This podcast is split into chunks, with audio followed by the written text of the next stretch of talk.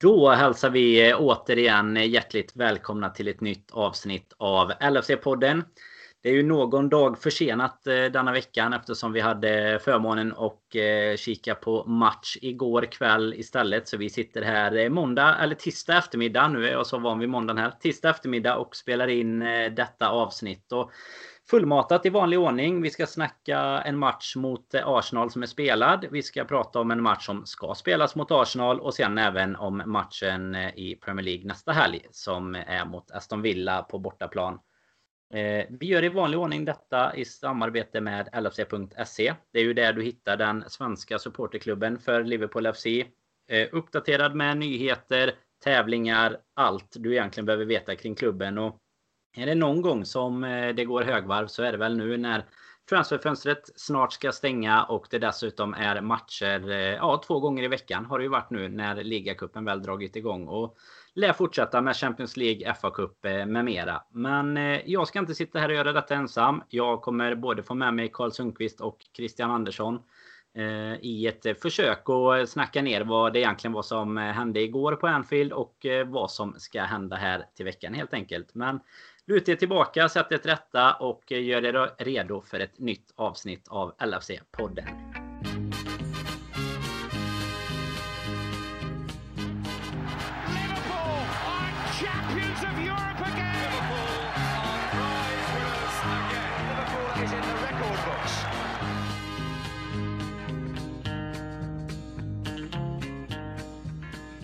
Jajamän grabbar! Karl Sundqvist, Christian Andersson. Alltid skönt att ha med er. Eh, Christian, det var inte så länge sedan vi eh, sågs och hördes. Vi körde ju en liten specialare här eh, inför Arsenal-matchen när vi satt och tog ner elvan på uppstuds. Dessutom i bild. Hur känns det att vara tillbaka i poddformat istället? Jo, det är riktigt härligt och det var ju kul att köra en sån live inför Arsenal. Det är ju Kul att vi verkade få många tittare också och mycket frågor. Så det är ett koncept som vi bestämde att vi kommer komma tillbaka med antagligen mot Everton då, derbyt där. Så superroligt och alltid lika roligt att vara med i poddformat också ju såklart. Det, det har ju börjat bra när det gäller Liverpool så det är ju alltid mycket roligare att prata om det också. Mm, vi kan ju snacka upp det lite. Vi har ju faktiskt, vi lovade ju i livesändningen där att eh, kom det in lite eh, tummar upp och eh, kommentarer om vad folk tyckte så, så skulle vi köra inför Everton också. Nu är ju inte den eh, tiden satt där när eh, matchen kommer spelas den helgen. Det är ju efter det landslagsuppehållet som kommer efter Aston Villa sen. Men eh, håll utkik i våra kanaler helt enkelt. För det, det blir lite live igen även om det gick tillbaks. Eh, fick ju lite sån här rysande känsla att man gick tillbaks till den här karantäntiden när det inte var något matchande. När man, när man satt och såg er samtidigt som man pratade. Men eh, jag vet inte Kalle, hade du, eh, hade du också koll på oss ifrån Gävle? Ja, jag låg, jag låg och spanade på er, det gjorde jag. Och ni skötte väl er utmärkt tycker jag. Det, trots att man inte är med i vare sig eh, vissa poddavsnitt eller diverse livesändningar så håller man ju alltid koll. Eh, och det är kul att ligga och kika på dels hur snacket går men även höra och se alla fina kommentarer. Det spårar ju ännu mer till att man ska fortsätta med vissa olika nya inslag och sådär. Så att eh, ni skötte er jäkligt bra och kul att det var uppskattat. Så att eh, en eh, i mina ögon alldeles optimal uppladdning för en match. Mm. Nej, folk får ju gärna eh, kommentera om man har lite fler idéer på eh, vad vi kan hitta på som eh, ja, helt enkelt kan vara kul att se eller höra. Och detta är väl lite det vi har spånat på. Både att prata inför match och prata efter match. Kanske inte inför och efter varje match. Men att man kan ta det i de lägena när det passar och det kanske är lite roligare matcher att snacka upp. Men jag måste säga Krill att det kändes ju Ja, riktigt lyckat. Det, ju, det, finns ju få saker som berör så mycket som startelvan på en vecka. Eh, och det, det, känns väl som att det kanske är det optimala att sitta och ja, livesnacka med lyssnare om. Eller vad tycker du? Det känns ju så. Alla är ju spända på startelvan och alla är förväntansfulla inför matchen som komma skall. Så att det är nog ett perfekt läge att snacka upp och diskutera, ställa frågor, tycka och tänka. Så att eh, det kommer vi antagligen göra fler gånger än bara mot Everton. Eh, när vi får den uppbackningen och liksom de fina kommentarerna som Kalle sa så är det ju bara att köra egentligen. Eh, det gäller väl bara att man hittar tiden och tillfällena när det passar. Men vi brukar ju lösa det så det är väl bara att köra. Mm. Nej, det låter eh, bra. Det får man helt enkelt hålla utkik. Det är främst på Twitter men även Instagram och Facebook hittar man oss eh, något enkelt på namnet LFC-podden. Det eh, finns en viss logik i det. Nu tänkte jag, Kalle, du satt ju inte med oss och snackade live igår. Så jag tänkte att du ska få, få kommentera lite också. Det, du kommer inte undan även om du inte var med precis när startelvan kom. Utan du har fått eh, både se slutresultat och marinera lite vad du tyckte kring, kring elvan som sattes. Men eh, vi ska ju ta det någorlunda kronologiskt här. Och det var väl... Ja, det var ju egentligen en... Eh, ja, man ska inte säga att det kom som en chock för hade ju ryktats om att både Allison och Thiago låg lite illa till för eh, att komma till spel. Och ja, var det någon halvtimme, timme innan där så, så kom det ju trovärdiga uppgifter på att Allison i alla fall skulle spela. Men att eh, Thiago var borta. Eh, vilket då gjorde att Gomes kom in i backlinjen istället. Fabinho som var så utmärkt i tidigare matchen mot Chelsea fick flytta upp på sin vanliga position på mittfältet igen. Och vad var din känsla när, när elvan kom där en timme innan eh, matchstart?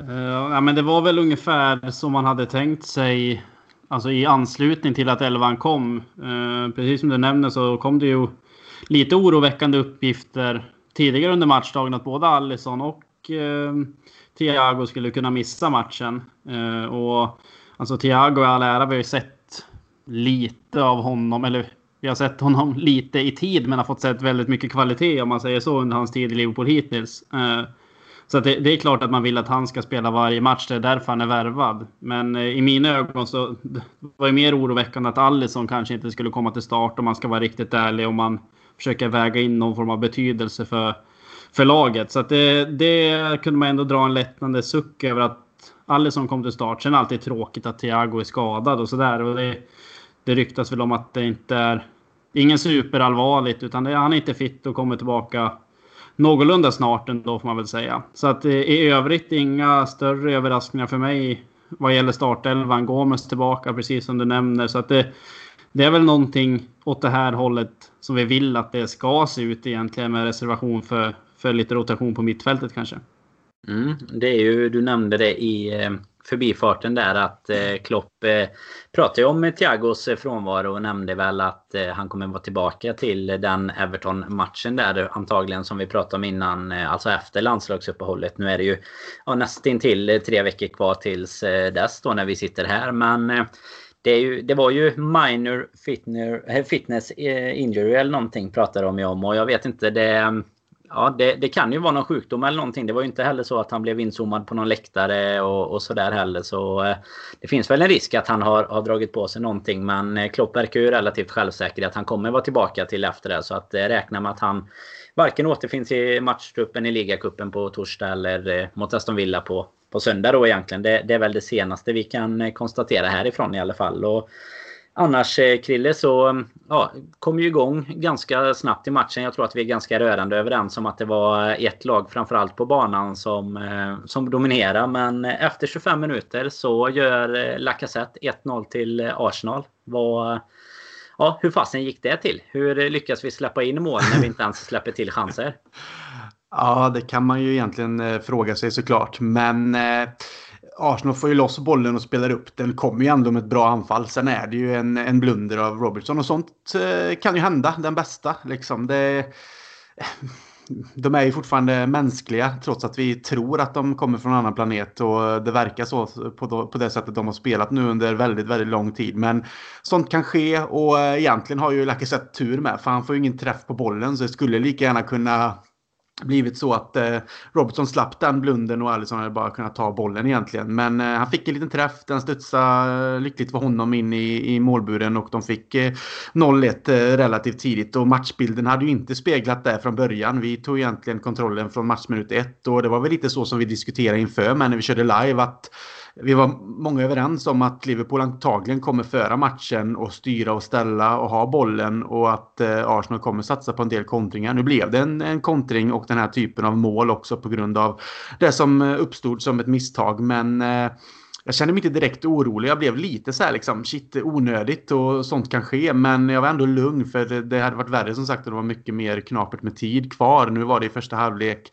Inte hade gått så lång tid och eh, vi hade ändå möjligheten att fortsätta kämpa på på det sättet som vi började. Så jag kände ändå med ett lugn att kan vi bara få in ett mål så eh, löser vi nog det här liksom. Så vi får 1-1 snabbt så jag tror jag att vi har en bra möjlighet.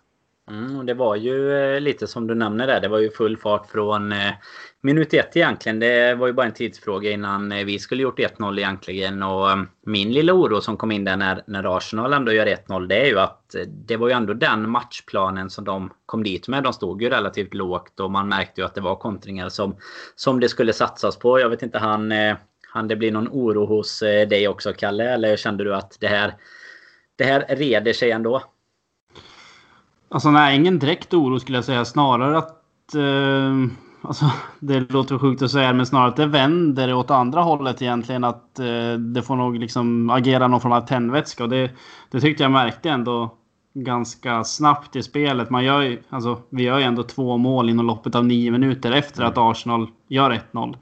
Eh, och har ju i stora delar egentligen uteslutande varit dominanta spelmässigt. Så att det eh, ingen större oro skulle jag väl säga. Utan det, ibland kan jag, det låter ju väldigt konstigt att säga men ibland kan man nästan sitta och vänta på att motståndarlaget ska göra ett mål. För att eh, den här upplagan av Liverpool har ju den sjuka förmågan att liksom aldrig... Man ska, nu hade det gått 25 minuter så man kan inte säga att man aldrig ska ge upp. Men det här laget har någonting speciellt. Så att vissa gånger så har man sett tidigare också tycker jag att de många gånger vi har fört spelet med att motståndarlaget gör 1-0 och sen liksom får det liksom agera någon form av tändvätska för att tugga igång och det, det gjorde det verkligen nu.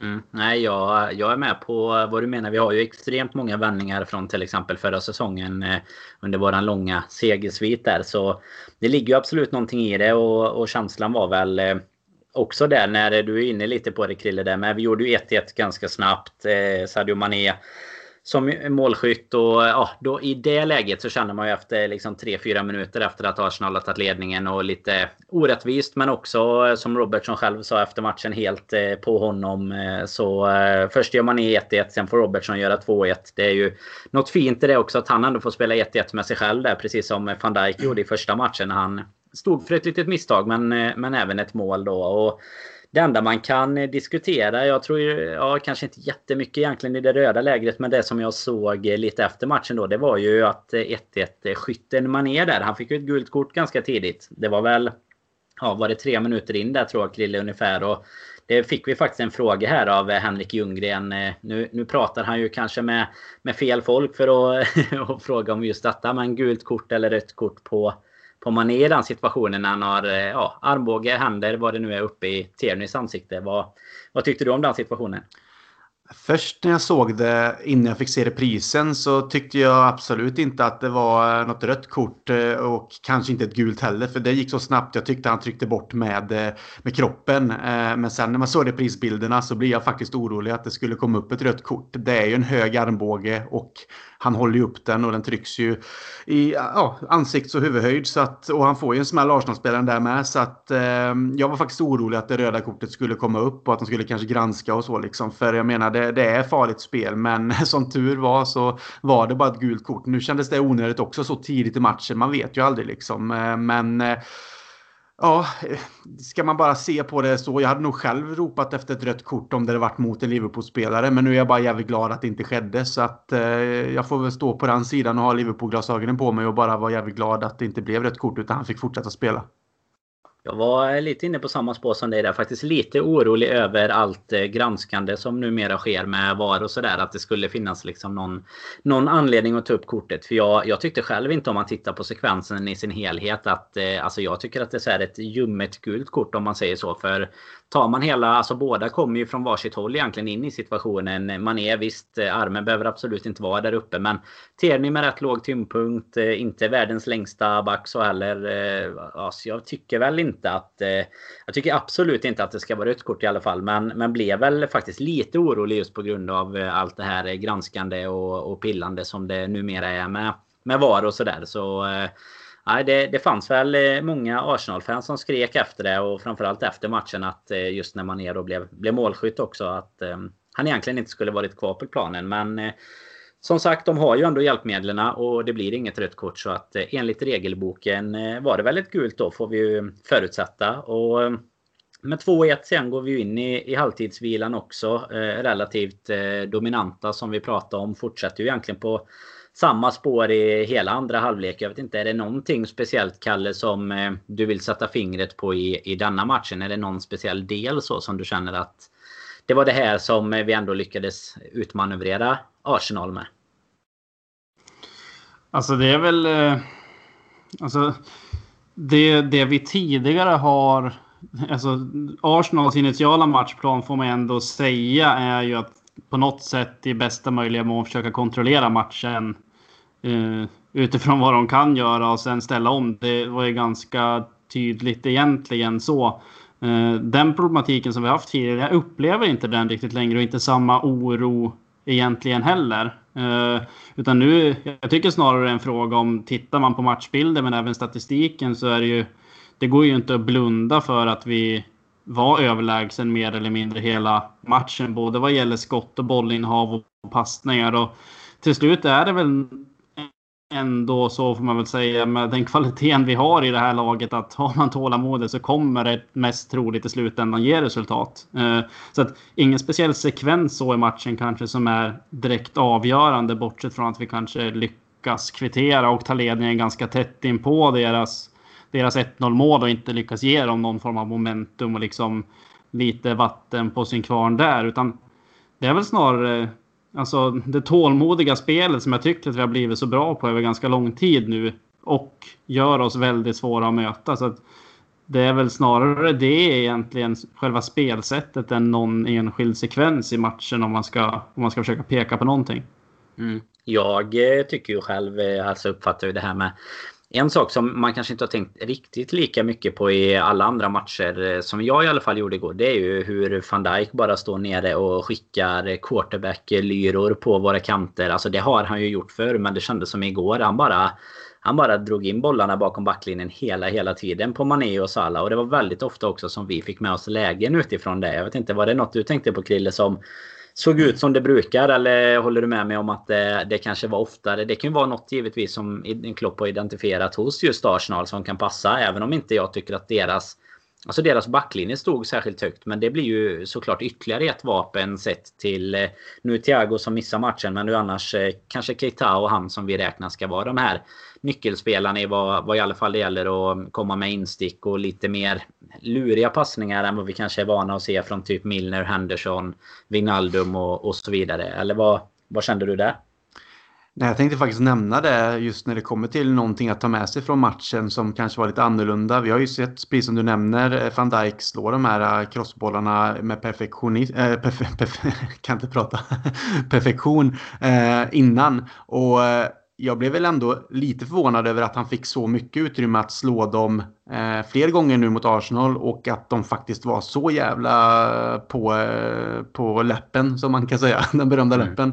Eh, och det är ju fantastiskt att han har det den kvaliteten som mittback, vi vet ju det, att han har en duktig fotbollsspelare, en följsam fotbollsspelare med fin touch, bra teknik, bra tillslag och allt det här. Men det är ändå överraskande tycker jag att, att en mittback styr spelet på ett sådant sätt. Att de kan slå liksom de här ah, långa, fina passningarna som eh, Mani och Salah i det här fallet kan liksom möta, ta emot enkelt. Det är liksom inga pisspassningar utan det här är perfek perfekta passningar liksom som som man ser att han slår och det blir liksom väldigt så här. Eh, liksom, det blir ju liksom som en spelfördelare längst bak i banan och det förvånar mig lite att Arsenal inte satte större press på honom för Arteta var ju ute efter matchen och berömde van Dijk för de här passningarna. Och då kände jag så här, om de ändå identifierade under matchens gång att han får utrymme att slå de här passningarna som gör att både Salah och Mané kommer loss på sina kanter lite mer eller kanske skapar utrymme att kunna ta ner, spela boll och sticka igen så att vi någonstans får ett övertag direkt där. Så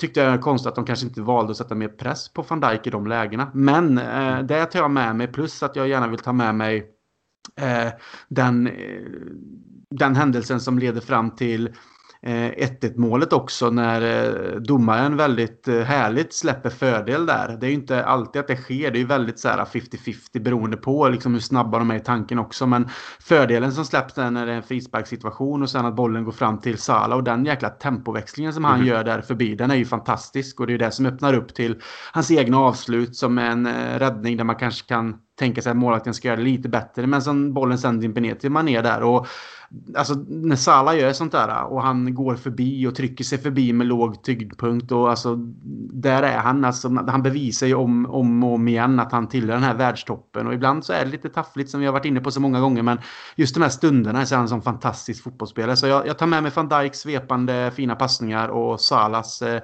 extraordinära tempoväxlingar och den eh, betydelsen han har i just de lägena för oss. Mm, kan det varit så att han kanske valde att avsluta Tiernys karriär där bara för att Robertson hade vågat, eh, råkat göra ett eh, misstag så kände han att eh, Robertson kan ju inte få vara den sämsta vänsterbacken på plan i alla fall. Så nej, det var ju ett helt otroligt eh, ryck han gjorde faktiskt där. Det ser ut som att han är redan är bakom när Tierny egentligen ska bara ta hand om bollen och så helt plötsligt är han förbi och så leder det till ett mål. Eh, och eh, alltså backarna ska ju givetvis eh, ha de största hyllningarna tycker jag. För vi pratade om det inför matchen att det är ju alltså William, Lacazette och Aubameyang framförallt som är är den starka lagdelen i Arsenal och vi får ju dem att se ut som, alltså Aubameyang har inte ett avslut på mål. Lacazette får ju detta avslutet då såklart som, som leder till målet och sen får han ju faktiskt två lägen till som, som jag tänkte att vi ska gå in på lite. Men man kan börja med att hylla dem för det fantastiska försvarsspelet som, ehm, som faktiskt leder till att vi släpper till väldigt få lägen. Men ni förstår nog vilka två lägen jag tänker på. Det ena egentligen då i en ganska solklar offside-position tror jag att vi hade kunnat konstatera i, i efterhand. Numera så vill ju domarna helst inte blåsa för det och linjeman tar ju inte upp någon flagga innan efter situationen är över egentligen. Men den sista, ja, det sista friläget Alisson får göra en jätteräddning. Det är ju faktiskt en, eh, en onside då. Och eh, det, vi har fått en fråga här från Linus Larsson, eh, Kalle. Jag vet inte om du, du håller med honom. Han frågar varför ska vi träna på offsidefälla mitt under matchen? Det kunde ha slutat väldigt illa. Det har vi ju sett förr. Att en 2-1-ledning, kanske ännu mer nu med med de här nya reglerna vad gäller både att hålla nere flaggan för offside och hans regler och så är ju en ganska snäv ledning att ha egentligen. Vad, Kände du att det är någonting som, eh, som Liverpool gör konstigt och ställer upp en sån hög backlinje mot eh, sådana anfallare? Eller tror du att Klopp eh, har ja, ytterligare e-, ett steg i tanken än vad vi kanske ser ifrån tv-sofforna där? Alltså det där är ju... Det där är ofta ganska vanskligt att liksom dra några slutsatser kring egentligen. Det kan ju Alltså, Leopolds spelsätt baseras ju egentligen på att sätta press över hela banan och då, då kan du ju inte ha milslång avstånd mellan backlinjen och mittfältet. Det, det säger ju sig självt. Nu i det här fallet, om jag inte missminner mig helt, så är det väl Trent som inte hinner kliva upp medan Gomes mm. och van Dijk egentligen bara precis på tillslaget tar ett steg upp mer eller mindre. Uh, och Visst, vissa gånger det kan väl tyckas vara lite för ofta egentligen som man tar den typen av beslut. Eh, men samtidigt så är det ändå någon form av instinkt som kanske alltså, backar har att försöka ställa offside. Eh, gör man det en bit upp i banan så finns det ju ändå en möjlighet att på något sätt rädda upp det visserligen. Eh, nu, nu redde ju Allison ut stormen. Eh, men jag tror inte att det är något konsekvent som de går och tänker på att de hela tiden ska försöka köra någon form av offside-fälla. Utan det är väl snarare den här gången att Trent inte hinner kliva upp. Och det, jag tror inte att det är en fråga om att, att alltså backlinjen är osynkad för att de här fyra har ju spelat otroligt mycket tillsammans. Eh, så att eh, ingen direkt kritik så, men jag kunde läsa mig till ganska mycket på Twitter i alla fall att det var många som var smått allergiska till den höga backlinjen och att det, att det är livsfarligt. Och visst, det kan man ju tycka många gånger. Många gånger är det ju det. Eh, men jag vet inte, så att vi tittade på offside, ja, Arsenal har ändå fem offsides på den här matchen, Liverpool har noll. Så att det, vi, vi ställer dem i ganska mycket offside och sen är det någon gång där vi misslyckas då så, så kan det ju skapas ett läge. Men ja, det följer väl ut den här gången. Ja, och sen kan man ju faktiskt, nu nämner du offside-statistiken där, man kan ju faktiskt eh, även då lägga till att det nog är ett par offside till som nu då inte blir blåsta för. Som för ett par år sedan hade funnits med i statistiken också. Bland annat den med andra friläget med Lacazette som jag pratade om. Som, eh, där spelet ju egentligen får gå vidare då. Men eh, nej, innan vi lämnar backlinjen helt så ska vi väl också, eh, detta kommer jag inte alls låta er kommentera, utan helt enkelt bara skicka en liten hyllning till eh, Gomes comeback också. Det var ju såg ut som att han eh, knappt hade varit eh, borta och han tog ju tillbaka rollen från eh, Fabinho där egentligen med... Nej, verkligen med den äran och vi återkommer väl däremot på... Där ni får chansen att kommentera lite kring då eh, de kommande startelvorna här de två nästföljande matcherna. Så, eh, så där får ni läget att prata om Gomes. Men eh, i denna matchen ska han bara hyllas bestämmer jag helt enkelt härifrån Borås. Men innan vi kan lämna matchen. Vi har ju bara kommit till 2-1 än. Vi, vi kan ju säga så, Krille, vi satt ju och diskuterade inför matchen att eh, ja, ganska väntad startelva såklart, men eh, ja, att det fanns några stycken då som hade imponerat i ligacupen och det var främst då en Curtis Jones och det var en eh, Minamino, men när det blir lite bytesdags väldigt sent i Liverpool ska vi ju säga. Det är ju bara 10 minuter kvar ungefär när både Jota och Milner ställer sig för att komma in. Alltså ingen av de två som kanske imponerade allra mest i eh, ligacupmatchen och sådär. Och det är Mané som går ut mot Jota, Keita som går ut mot Milner. Vad eh, ja, känslan både på vilka som kom in kanske spontant när det hände och sen eh, får du jättegärna kommentera Jotas eh, insats, debut i ligan här eh, också såklart. Ja, först och främst eh, bytet med Milner tycker jag är sunt. För eh, även om man vill se en Curtis Jones och eh, han har bevisat att han håller nivåerna för att spela för Liverpool så får man ändå se det i läget som det är. Att vi leder bara med 2-1 och eh, Arsenal eh, utan att de hade jättemycket chanser. Så får man får liksom inte vara naiv heller. Liksom. Det straffar sig direkt om man slappnar av lite. Så att eh, jag tycker det är jättebra att vi byter in Milner som är erfaren, eh, rutinerad och vet hur man gör jobbet helt enkelt på mittfältet. Och de lungorna han har, den eh, kraften som han lägger i, liksom, i spelet. Så jag, det kändes tryggt. Jag gillar det, typ, den typen av, av byte. Och sen eh, när det kommer till Jota så är det ju kul att han får chansen. Jag var lite förvånad att man faktiskt tar av Mané för han ju, har ju gjort mål och han har hotat och varit eh, riktigt jävla bra i matchen. Så att eh, det var lite känslor hos mig att eh, liksom varför. För att det är bara 2-1. Eh, men eh, Chi fick man ju för det sen också. Men Jota gör ett pikt inhopp. Jag tycker att han eh, på de få minuterna han får, eh, det var som det stod på Twitter, han hade kunnat göra ett hattrick om han hade haft den dagen. Liksom. Han får ju en eh, chans där han skjuter utanför och nästan då försöker placera in bollen och kanske hinner tänka lite för länge.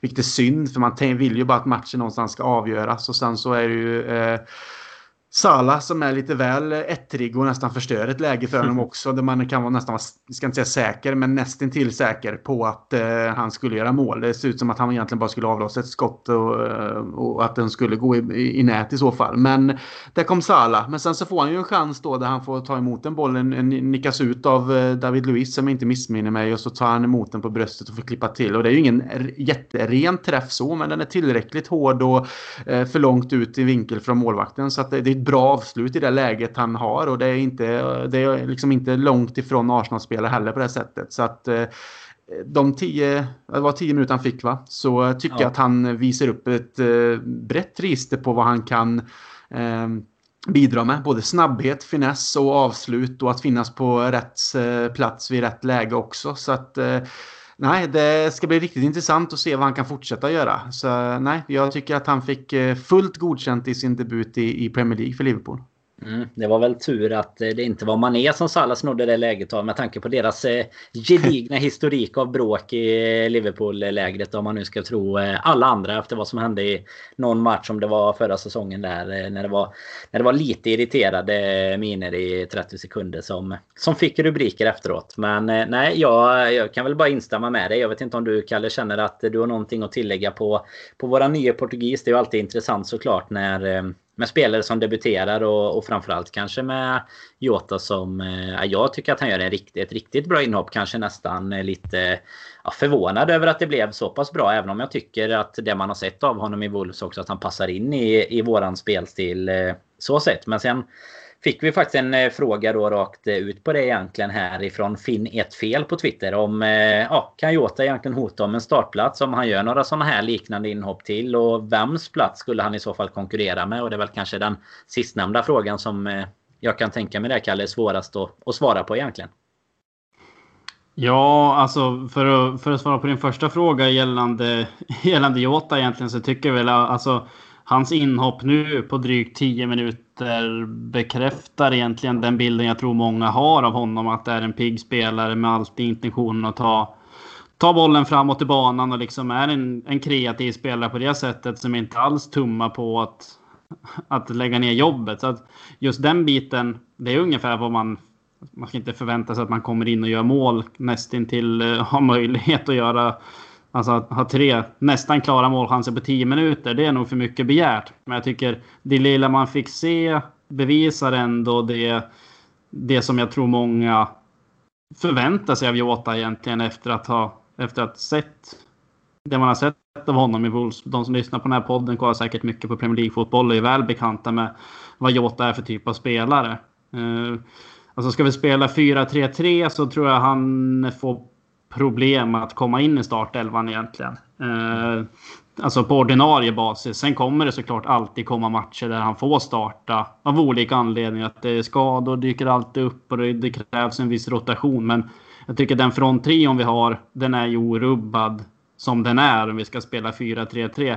Sen finns det ju olika konstellationer där det skulle kunna funka att han kan komma in och starta om vi kan tänka oss att spela ja, 4-2-3-1 på något sätt. Att vi spelar med kanske Fabinho och Thiago eller ja, Henderson, Thiago eller något sånt. Och eventuellt att Firmino får ha en liten släpande roll som man så många gånger ändå tar i matchen. Ehm, då tror jag nog att eh, Jota skulle kunna komma in och ta en startplats. Mm. Ehm, men ordinarie så är han väl, i alla fall i min bok än så länge, han får ju jättegärna bevisa motsatsen, men då är han ju ingen alltså direkt startspelare i laget som det är nu. Nej, jag vet inte väl... vad ni... Jag vet Nej, inte vad ni... Kan man kan tänka sig tro att han ändå värvades med den vetskapen också måste man ju säga. Alltså han eh, förväntar väl sig inte att komma till eh, ja, ett lag som har vunnit ligan och även Champions League året innan då och gå in rakt i startelvan. Det tror jag inte. Men han blir ju ändå en... Eh, alltså det är ju en uppgradering i bredden på framförallt precis de positionerna som ja, men Mané och, och Salah sitter på egentligen. Och det är klart att det är ingen, ingen av dem kommer man vilja flytta på om det verkligen inte behövs. Men du är inne på det här med rotation. Denna säsongen kanske kommer bli viktigare än någonsin egentligen. Vi ser ju ja, på konkurrerande lag också som redan har börjat få, vissa har börjat få lite skador redan och dessutom har vi ett eh, Manchester City som slänger in Rory Delap så när de ska ha in någon annan anfallare och eh, nu ska man inte säga någonting om hans fotbollskunskap bara baserat på att hans pappa kastade långa inkast men det, det säger ju ändå någonting när City som har suttit med alla de här eh, shake, eh, alltså miljarderna i, eh, i så många år nu ändå inte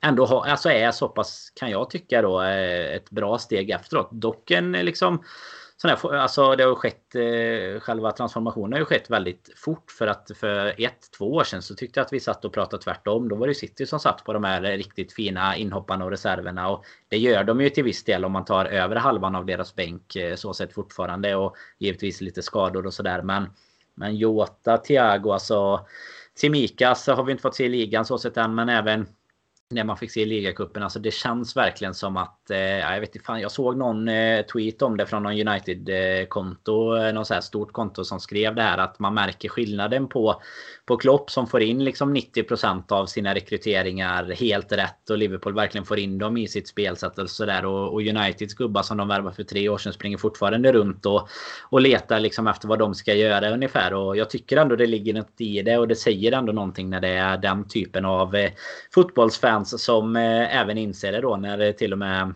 de som kanske i vanliga fall inte har ett så gott öga till Klopp och hans lag eh, konstaterar hur eh, faktumet eh, faktiskt är. Och på tal om det så när vi kommer till slutet av matchen. Jag vet inte om ni satt och följde det någonting men Klopp blev intervjuad på Monday Night Football där efteråt. Carragher och Keane sitter i studion. Och har man inte sett det så är det bara att alltså, gå in och söka och, och kika upp det. För Klopp blir ju... Eh, han får ju lyssna lite på vad de pratar om precis innan han ska bli intervjuad. Och då snackar eh, Keane om en isolerad situation där han tycker att det är lite sloppy från Liverpool-laget. Och nej, Klopp, eh, Klopp blir inte helt nöjd. Så mycket kan jag säga utan att spoila hela klippet för er. Det, det är fantastisk eh, underhållning och nej, få människor, Krilleva, som man, som man kan älska så mycket som man kan älska Jürgen Klopp ändå. Ja, det måste man väl säga. att jag såg ju intervjun och hans kommentarer kring det så att jag kan bara gå i god för det när det kommer till att man borde gå in och söka upp det på Youtube och kolla på det klippet. För han är så jävla skön. Klopp eh, står upp för Liverpool, ger svar på tal och allt det där. Så att eh, sök på det och kolla och njut. Och nej, när det kommer till Klopp och hans eh, stab och hur de lyckas med allting. Det är ju samma sak som jag...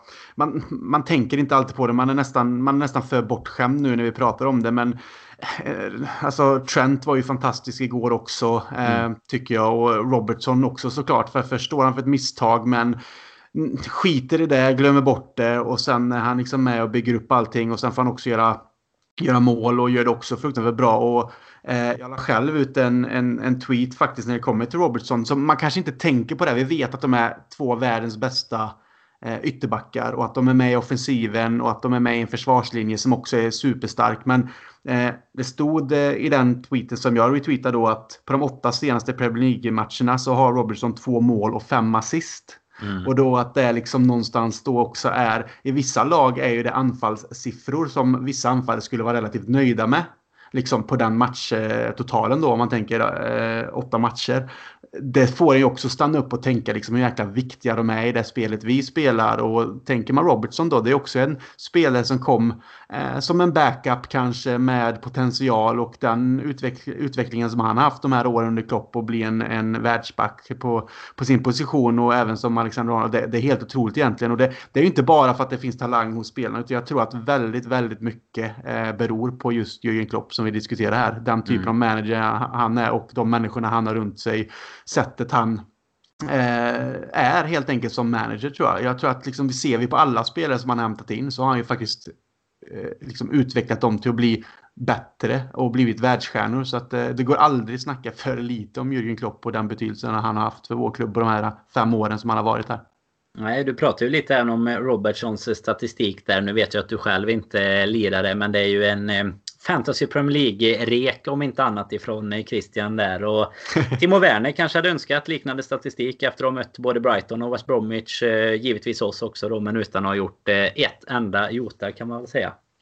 Extremt dålig i mitt lag i, i fantasy och det är i stort sett alla som är med i våran liga sitter nog tyvärr också på i samma båt därför det gör ju typ halva av världens eh, 7 miljoner fantasy managers eller vad vi, vad vi nu kan vara. Men eh, nej, eh, fruktansvärt och samtidigt extremt härligt att han inte får till det i ett Chelsea som ju har börjat ganska knackigt. Det är ju det är vi, Leicester och Everton som är där uppe i toppen och fightas nu. Det är ju, vi har ju diskuterat det innan och behöver inte gå in så mycket mer på det idag. Att, ja, vi har verkat vara ganska överens om att det är rätt härligt ändå att Everton är med och fightas lite just för det här med derbymatcherna och så. Vi kan väl bara konstatera att eh, vi kommer inte gå in så mycket på det idag. Men det är ju derby där efter landslagsuppehållet sen. Så att det kommer ju givetvis komma ut mycket matnyttigt i avsnittsväg. Och vi nämnde även att vi kommer köra det här uppsnacket då eh, live på Facebook där inför när elvan kommer också. Men innan dess så ja, vi kan ju först också konstatera att eh, Minamino fick ju faktiskt komma in till slut också. Han fick ett par övertidsminuter eh, utan att vi behöver kommentera så mycket om det. Han bytte av Firmino i ett byte som jag tror att ganska många hade önskat hade kommit lite tidigare. Men eh, kanske var den där 2-1 som ändå gjorde att Klopp höll lite längre på bytena. Och nu har vi ju faktiskt eh, Arsenal igen här i eh, veckan på torsdag. Två dagar eh, ifrån när vi sitter här och spelar in idag. Och Ja, vad tror du där Kalle? Nu vi har fått frågan här eh, ifrån Jakob Wikenstål också om vi ska, alltså till att börja med då, så om hur mycket ska vi satsa på kupperna nu när, när schemat ser ut som det gör, både liga och FA-cupen egentligen. Och sen då om vi borde ställa upp med samma lag mot Gunners i kuppen och då vet jag faktiskt inte om han menar samma lag som vi eh, spelade igår eller som vi hade i kuppen senast. Men du kan ju nämna vilket av de alternativen du tycker skulle vara det bästa helt enkelt. Ja, utan att, utan att känna till det så misstänker jag, utgår från att han menar samma lag som vi spelade igår. Det bör ju vara det. Och det bör rimligtvis vara det. Och eh, det ligger inte i linje med mina förhoppningar eller förväntningar om, om startelvan. Jag tycker väl... Alltså kupper i alla ära och ska man prioritera någon av dem så slår väl FA-cupen lite högre om man ska försöka sätta någon form av titelrang. Jag är inget jag är inte själv något större fan av, av inhemska kupper. Men är det någonting det vore kul att vinna så är det väl en FA-cup av dem. Mm. Uh, och ligacupen, ja, efter Minaminos fantastiska insats igår så tycker jag väl att han kan uh, förtjäna en startplats, absolut. Uh, så att det, det, bör nog ske en hel del roteringar misstänker jag. För att det, det står inte på heller förrän det är match i Premier League igen och börjar det hacka lite grann med lite små skador som det ändå har varit så här i inledningen så tror jag nog att man ska skynda ganska långsamt egentligen med, med att spela ett, alltså det här startlaget eller vad man får kalla det i, i kupper. Det, det tycker jag vore befängt. Så att vi får nog se en hel del roteringar. Det man ville se igår i form av Minamino kanske och framförallt Curtis Jones. Det, det tror jag är ganska givna startplatser. Så sker det mm. nog en hel del roteringar också. Jag vet inte vad ni har för, för önskemål om startplatser till, till torsdagens match. Nej, men jag kan väl hålla med dig på det du är inne på. Du nämnde bland annat Minamino där. Och jag tror även du menade Jota där i början med hans eh, fantastiska insats. Och han är väl den som inte startade... Nej, det var mer ironi. Det var mer ironi oh. utav, de, utav de tre minuterna som Minamino. Men ja, vissa har ju den förmågan att inte förstå sig på sånt. Så att jag ber om ursäkt. Nej, det är bra. Det var, det var ditt eh, tonfall i den fantastiska insatsen. Så jag direkt tänkte att nu menar han Jota, killen där uppe i Gävle. Men eh, nej, det, jag ska lära mig till nästa vecka istället, Kalle. Nej, men det, du, ja, det är bra. Du, har ju inne, du är inne på helt rätt spår. Jag tror väl egentligen snarare som eh, Jakob hade frågat där. Jag är ju mer eh, inne på att vi kanske ska starta någorlunda likt som vi, som vi startade sist eh, när vi mötte Lincoln egentligen. Nu om van Dijk kanske. Nu fick ju han och Fabinho varsin halvlek i den matchen. Om vi ja, ska använda någon, alltså ytterligare kanske Gomes istället som lite mer rutinerad eh, mittback. Eh, om man gör det till exempel istället för Bruce Williams eller om man gör det tillsammans med honom. Men annars tycker jag väl att alla de, Minamino, Jones, eh, Origi gjorde ju mål sist också. Shakiri var ju bra. Vi eh, ja, var ju lite förundrade Krill i livesändningen där. Eller inte förundrade att vi inte återfann honom på bänken. Men, men vi konstaterade att det är väldigt hård konkurrent om platserna när han inte ens hamnar på bänken efter den insatsen han gjorde i kuppen och Sen vill man väl gärna se typ Neco Williams, Harvey Elliot, Simikas nämnde jag ju innan. Abriam blir det väl kanske i mål nu då om Allison dessutom har varit lite tveksam och sådär. Så nej, det, det lär väl roteras Krille, eller vad, vad tror du? Det, nu är det ju match eh, som sagt på söndag sen igen mot Aston Villa i, i ligan som jag ju tror att Klopp sätter. Eh, det går liksom inte ens sätta i siffror hur mycket mer han prioriterar den. Men eh, tror du också på, på lite rotation på torsdag? Absolut. Jag är helt inne på ditt spår Danne. Jag tycker att det låter väldigt klokt att rotera och starta med ungefär samma spelare som fick spela mot Lincoln. Även om det blir en helt annan match med motståndare som, motståndare som Arsenal. Nu vet jag inte hur de tänker, om de roterar också och låter lite unga och andra spelare, reserver, få spela. Eller om de faktiskt satsar på det. Men i min värld, trots att man vill vinna alla pokaler som går att vinna, för man, är, man, man, är, man har vinnarmentalitet och man är den typen av människa. Man vill att Liverpool ska vara störst, bäst och vackrast i allt hela tiden, även om vi också är det hela tiden.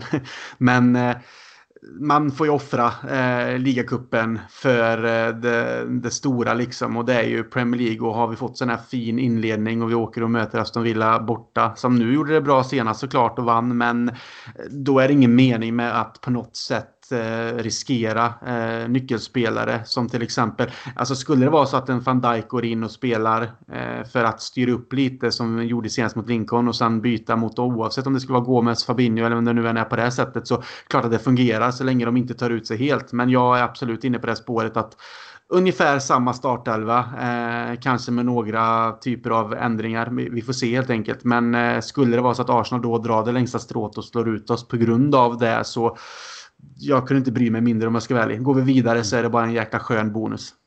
Ja, jag gjorde faktiskt så att jag smygscoutade Arsenal själva lite inför inspelningen här. De, de slog ut Leicester i senaste omgången där i samma omgång som vi mötte Lincoln då. De, de hade väl ett lite starkare lag skulle jag säga på pappret. Det var ändå en eh, PP, en Saka, El Nani som startade igår också. Sen en eh, backlinje till exempel då med Luis Holding, Kolasinac och Leno i mål. Så, där. så det, det, var ju ändå ett lite starkare lag. Men de mötte ju också ett annat lag än eh, vad vi gjorde. Alltså en annan dignitet och såklart i Leicester. Så att det fanns väl kanske anledning till det. Men nej, jag tycker väl det verkar. Vi är väl alla tre inne på, på spåret där. Att den, den första frågan Jakob hade i alla fall gällande kupperna så så tror jag att eh, vi alla känner att är det någonstans vi, vi eh, har råd att förlora en match så är det i ligacupen. Även om man givetvis alltid vill vinna och framförallt för att kunna räkna de här totala titlarna som ska upp på Champions Wall där och man ofta snackar mot United, vem som har flest titlar och sådär. Så det ska man inte underskatta, men då är väl ligacupen eh, väger ju givetvis inte lika tungt som,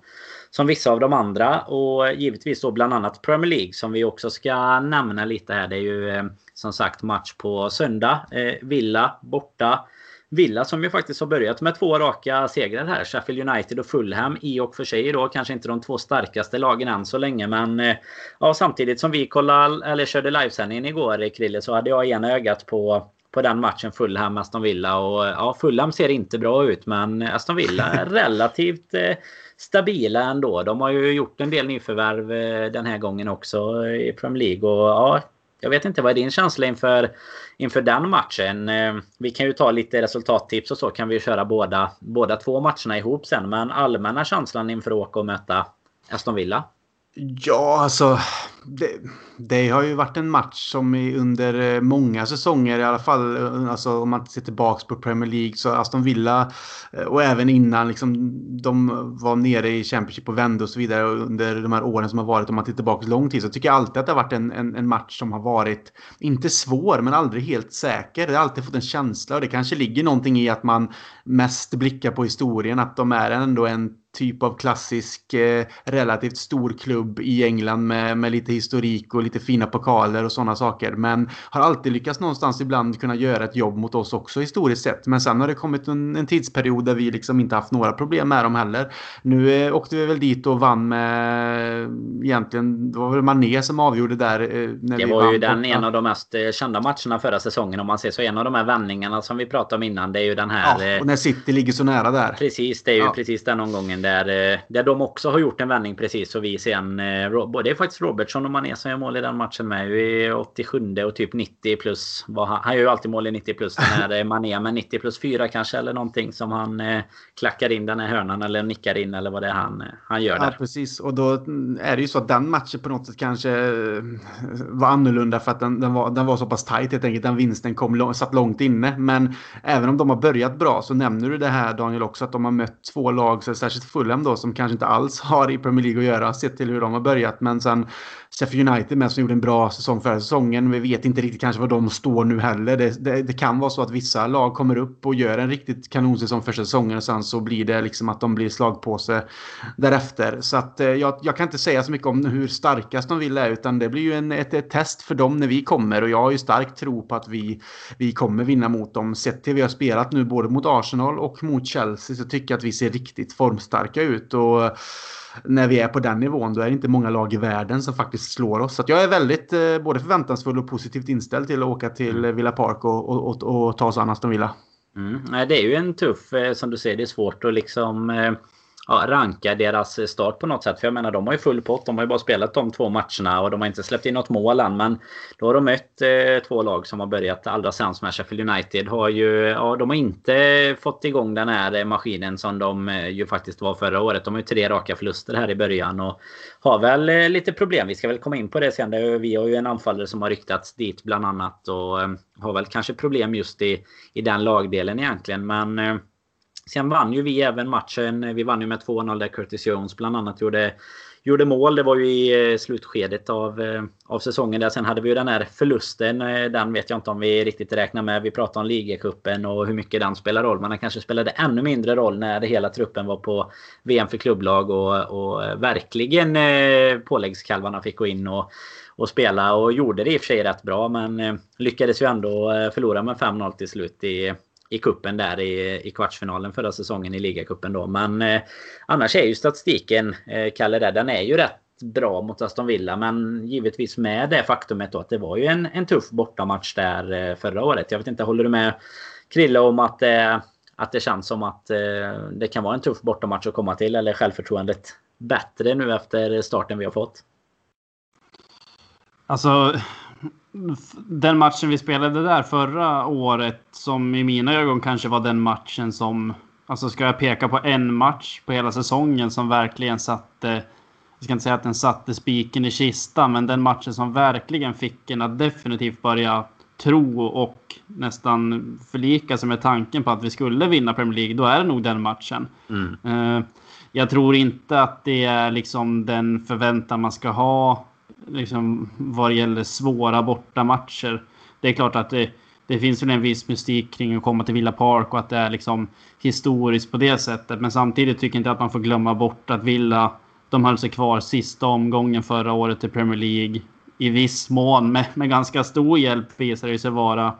det här målet som de lyckas mm. hålla undan egentligen, där bollen egentligen var inne. Så att det är ju, eller var åtminstone förra året, ett bottenlag i Premier League. Och jag har ju svårt att tro att de kommer vara ett lag som, som är mycket högre upp i Premier League i år, trots att de har börjat bra. Så att ingen större oro så, men samtidigt har man ju någonstans vetskapen med sig att det var en tuff match där borta förra året och så. Så att det, ingen större oro från min sida, utan jag är nog ganska, ganska självsäker som man är som Liverpool-supporter numera på att vi ska rida ut den stormen också. Ehm, mm.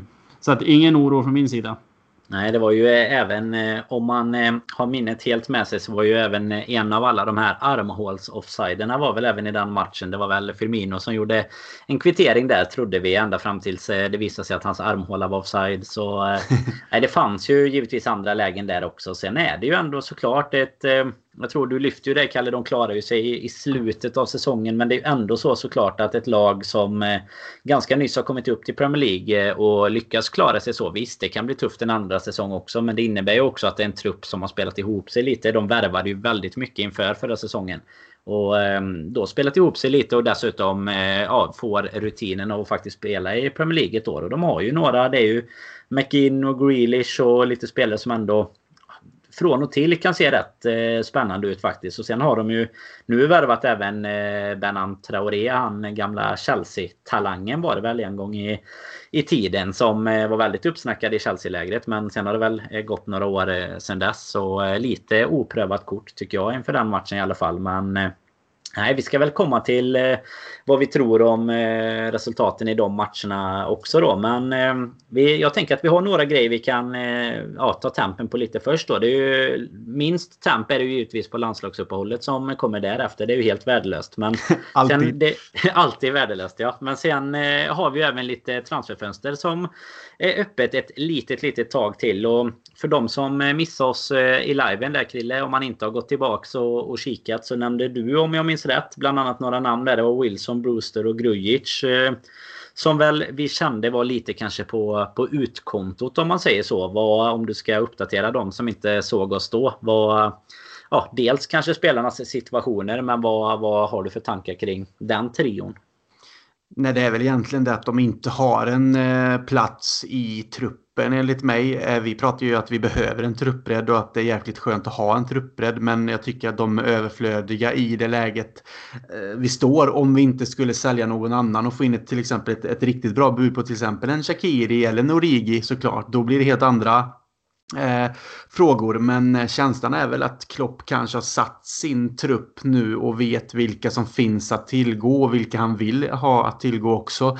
Eh, Wilson är ju en spelare som kan inbringa en del pengar. Jag tror att eh, Eh, Brewster också med de, pengarna som har nämnts om, om honom där runt en 20 miljoner pund. Eh, liksom plus minus vad det nu kan vara till exempel. Och även en Grujic kanske då. Så är det väl de tre som jag ser är det potentiellt att klubben försöker jobba ifrån sig om det faktiskt finns möjligheten och att det finns en klubb som visar intresset och lägger de typen av bud. För det är ju ändå fina pengar in. och annars så, man vet ju aldrig vad som sker men eh, skulle de tre försvinna så ser jag ändå att vi har en eh, sån slagkraftig trupp med den bredden som vi behöver sett till vad vi har värvat och vad vi har sedan tidigare. Så att, eh, det, jag står fast vid den listan mm. och jag, jag, tror säkert att i alla fall någon eller ett par av de tre kommer försvinna. Kanske inte alla men jag tror ändå att någon av dem kommer försvinna här innan det stänger igen. Ja men det är väl lite känslan nu på innekontot om man säger så däremot så är det inte så mycket rykten kvar. Men vet inte, jag kan ju inte hålla mig helt borta från denna Krille. Du, ditt eh, tweetande här i veckan. Du eh, var lite inne på att vi skulle plocka upp Dele Alli där. Har du en eh, kommentar på det? ja, jag fick ju skit direkt av Robin där. Som, nej, men eh, det var väl mer en tanke av att ett, ett önsketänk om man ska vara lite seriös i, i frågan och om man ser tillbaks på den spelaren han var när Tottenham eh, köpte honom och att vi var väldigt nära att köpa honom. Det får man inte glömma heller. Liksom. Det var väl egentligen nästintill klart med att Spurs kom in och la ett högre bud, ett relativt mycket högre bud och sen hamnade han där och den utvecklingen han hade under sina första säsonger där så tyckte jag han var fantastisk och hade gärna sett han i Liverpool i en mittfältsroll på en, en, en, med en trio där. Men eh, så det var väl mer en känsla av att han verkar inte önskad av José Mourinho och givetvis så eh, är det säkert självvållat också om han inte har rätt attityd och sånt som det ryktas om. Och det är jävligt sorgligt att se en sån spelare som hamnar typ i de situationerna i de facken där man slösar bort sin talang och sin möjliga stjärnstatus att vara en eh, riktigt duktig fotbollsspelare på kanske den högsta nivån också och mm. tillhöra världsklass kanske. Men hade man ju någonstans fått drömma så menar jag mer att Klopp hade kanske varit den typen av manager som hade kunnat rädda hans karriär och, och fått honom på, på banan igen. För den typen av, av, person känns som att Klopp är, att han har där i sig och det diskuterade vi här precis innan. Så det var väl mer helheten i det då. Men det är ingen spelare jag direkt känner att åh, honom ska vi köpa, honom ska vi ta för att. Utan hade man i alla fall fått önska och satt ihop det lite så hade det varit fint att se Klopp kanske få tillbaka honom och hans karriär. Men eh, har han fel attityd så kommer han ju inte komma till Liverpool heller såklart. Nej, troligtvis är det väl så. Det är ju också en position som det känns eh, relativt trångt på beroende givetvis på hur man eh, i så fall skulle ha spelat honom. Men det, det är väl mer i en, i en eh, parallell värld just nu i alla fall. Det känns ju inte som att det är så troligt att vi kommer att och plocka in någon skulle jag tro. Eller är det någonting du känner Kalle där som ja, både ut och in kan du få, få prata om så sätt. För som sagt på att vi ska värva någon, det känns ju eh, relativt, eh, ja, inte så jättetroligt kanske. Men är det någon annan sådär som du känner det på, ja, borde kanske se sig efter en annan klubb eller som, som vi inte har nämnt här nu? Nej, men det tycker jag väl inte egentligen. Alla de tre ni pratar om, Brewster och sen Grujic och sen även, eh, vem var vi med vi snackade om? Wilson. Alla de tycker jag väl att Liverpool borde försöka att göra sig av med. Eh, alltså, känslan är, och jag tror att det är många som känner att alltså, framförallt Leopold har väl haft ganska svårt att, att verkligen släppa de här unga spelarna som man verkligen har trott supermycket på men sen visar sig att det kanske inte har fallit så väl ut. Uh, hade det här varit Liverpool som vi hade för några år sedan under Brendan Rodgers, då hade säkert några av de här spelarna kunnat blivit etablerade. Mm. Samtidigt måste man ju liksom titta, i, titta sig själv i spegeln också och säga att Liverpool är världens bästa lag nu. Då går det inte att ha, i, i alla fall inte i min bok, en spelare som har visserligen gjort det bra i, i Bundesliga och han, det är väl på den nivån han kan spela. Men sen Wilson, han, han tog knappt en startplats i ett lag som åker ur Premier League. Det tycker jag är fog nog för att han inte bör spela. Och Brewster kommer få det otroligt svårt att slå sig in i laget. Så att i min bok bör vi sälja dem, casha in bästa möjliga mån. Eh, jag vet att det har mm. diskuterats en del kring Shakiri också faktiskt i, i, i kommentarsfälten på, på LFC-podden på Twitter att han förtjänar mer speltid. Det är ändå lite gränsfall tycker jag på Shakiri också gällande hans framtid i klubben. Han får i min bok vara kvar som en, som en breddspelare kanske. Så att det, det är nog snarare en hel del på utkontot istället för in. Är det mm. någonstans vi skulle behöva lägga in någon så kanske det är att att få in en mittback till bara för att säkra upp. Men det är ingenting jag uppfattar som någon, liksom, någon kritisk punkt så. Utan jag, är, jag känner mig rätt nöjd med hur laget ser ut just nu faktiskt. Mm. Och de tre spelarna ska vi ju säga som vi nämner är Wilson, Bruce, Rodri eller Grujic menar jag. Det är ju faktiskt spelare som, som känns som att de eh, ja, inte ens är jättenära att, att sitta på någon bänk i Premier League-matcherna heller. Och då är det väl eh, spelare som man kan göra sig av med. Det skulle ju varit Brewster antagligen istället för en kanske Norigi om inte, om inte han hade varit på väg eh, bort då. Men det har väl lite att göra med att Origi också kanske finner sig mer i sin roll än vad Brewster gör i detta läget. För han är ju faktiskt i ett läge där han lite behöver eh, slå igenom. Och jag tycker att Robin satte bra ord på det när vi eh, poddade ihop för... Ja, inte förra veckan var det faktiskt, men inte för en vecka sedan utan det var inför Arsenal här i fredags. Och just det här att Liverpool... Du nämnde det med Kalle, att Liverpool ofta hållit spelare ganska länge. Det blir den här lånekarusellen. Det blir två lån, det blir tre lån till och med. Och ja, åren går ju. Visst, man är inte jättegammal när man är 22-23, men i fotbollsvärlden så är ju är man ju faktiskt där, då ska man ju kanske ha kommit någonstans. Och när då Wilson, alltså marknadsvärdet om man tittar på en spelare när han kommer från ett lag som åkt ur och haft svårt att ta en plats. Det är klart att marknadsvärdet på honom var nog ganska mycket högre inför den säsongen när han har gjort en bra försäsong i Liverpool till exempel. Och det är väl lite där Brewster faktiskt står nu. Att det är klart att eh, chansen och, och möjligheten att han ska kunna bli någonting i Liverpool, den finns ju givetvis. Men jag tror att eh, värdet på honom efter att ha gjort ett bra låneuppehåll i, i Swansea där och ja, egentligen visat att han håller på den här nivån. Det, det är nog ungefär kanske vad det, vad det är i, eh, i piken nu om man säger så. Om han verkligen inte skulle slå igenom i Liverpool. Men då vill vi ju istället ha kvar honom. Så att man istället kanske säljer spelare med någon återköpsklausul eller eh, något sätt eh, som lutar åt det istället för att hålla på och låna ut dem. Det tror jag väl hade kunnat gynna klubben eh, lite mer faktiskt. Och vi kan ju konstatera att vi, eh, ja precis, det var ju igår innan vi satte oss med liven också så eh, kom det nyheter om att både Loris Karius och Kamil Grabara har lånats ut. Union Berlin och Århus blev det för Grabara. Union Berlin för Karius. Där Robin sa att det var två extremt fina städer. Århus så har jag inga kommentarer om eh, Krille men eh, Berlin är ju fint i alla fall. Men eh, nej, det är väl där. Jag vet inte, känner du att det är någon om man bara ska avsluta transferkarusellen med de två är det snarare bara den här lånebiten att de, de lånas ut för att ingen köper dem? Eller tror du att någon av de två har någon framtid bakom Allison i klubben?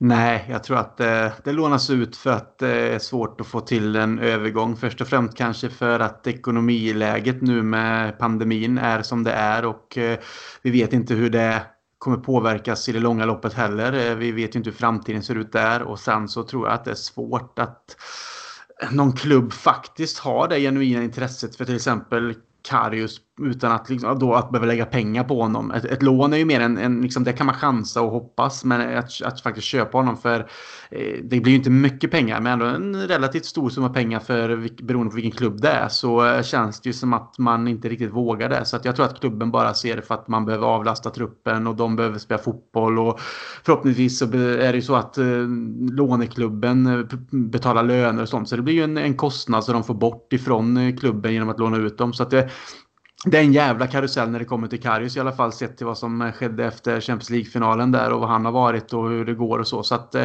som du är inne på så är Berlin är en vacker stad så att kanske passar han och hans Instagram-konto mm. såklart. Men eh, nej, det är lite sorgligt att det är, bara, att det är så helt enkelt. Det, Ingen vill väl köpa honom och Liverpool vet inte vad de ska göra så kan de bara låna ut honom. Så det känns mm. som att till slut kommer vi till en punkt där han bara kommer lämna gratis efter flera års utlånande.